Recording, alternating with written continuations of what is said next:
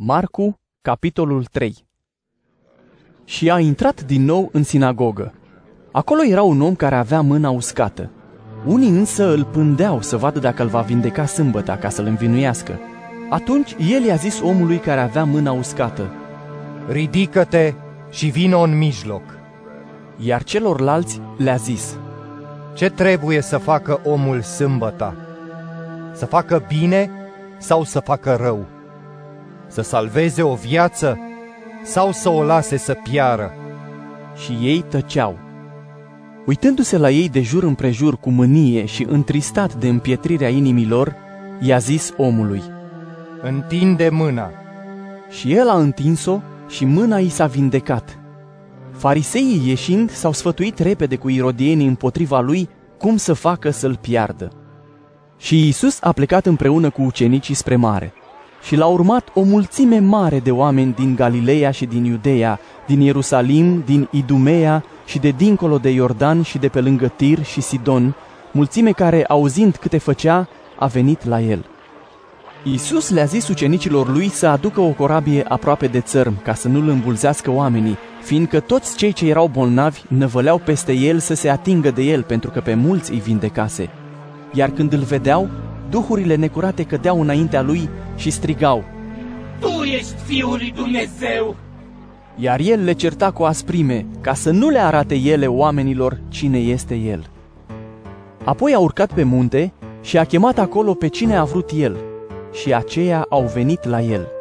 Și a rânduit 12 oameni pe care i-a și numit apostoli, ca să fie cu el și să-i trimită să vestească și să aibă putere să scoată demonii. A rânduit 12, pe Simon, căruia i-a pus numele Petru, pe Iacov al lui Zebedeu și pe Ioan, fratele lui Iacov, cărora le-a pus numele Boanerghes, care înseamnă fiii tunetului, pe Andrei și pe Filip, pe Bartolomeu și pe Matei, pe Toma și pe Iacov al lui Alfeu, pe Tadeu și pe Simon Cananitul și pe Iuda Iscarioteanul, care l-a și vândut. Apoi a intrat într-o casă și s-a adunat iarăși mulțimea, încât nu mai puteau mânca nici măcar pâine. Când au auzit ai săi, s-au pornit să-l oprească, fiindcă ziceau că și-a ieșit din minți. Iar cărturarii care veniseră din Ierusalim ziceau că îl are pe Belzebul și că izgonește demonii cu puterea stăpânului demonilor.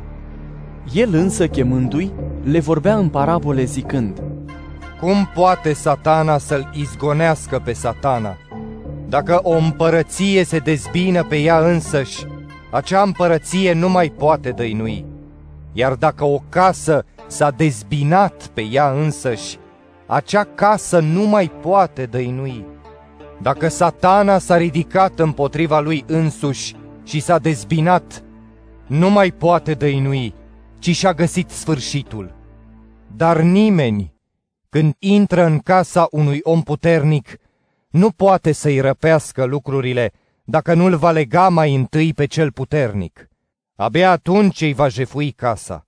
Adevărat vă spun, toate păcatele și hulele, oricâte ar fi hulit, vor fi iertate fiilor oamenilor, dar cine va huli împotriva Duhului Sfânt, nu are iertare în veac, ci este vinovat de păcat veșnic. Acestea le-a spus pentru că ziceau, Are duh necurat. și a venit mama lui și frații lui și, stând afară, au trimis la el să-l cheme. Și în prejurul lui ședea o mulțime de oameni și îi ziceau, Iată, mama ta și frații tăi sunt afară și te caută. iar el le-a răspuns.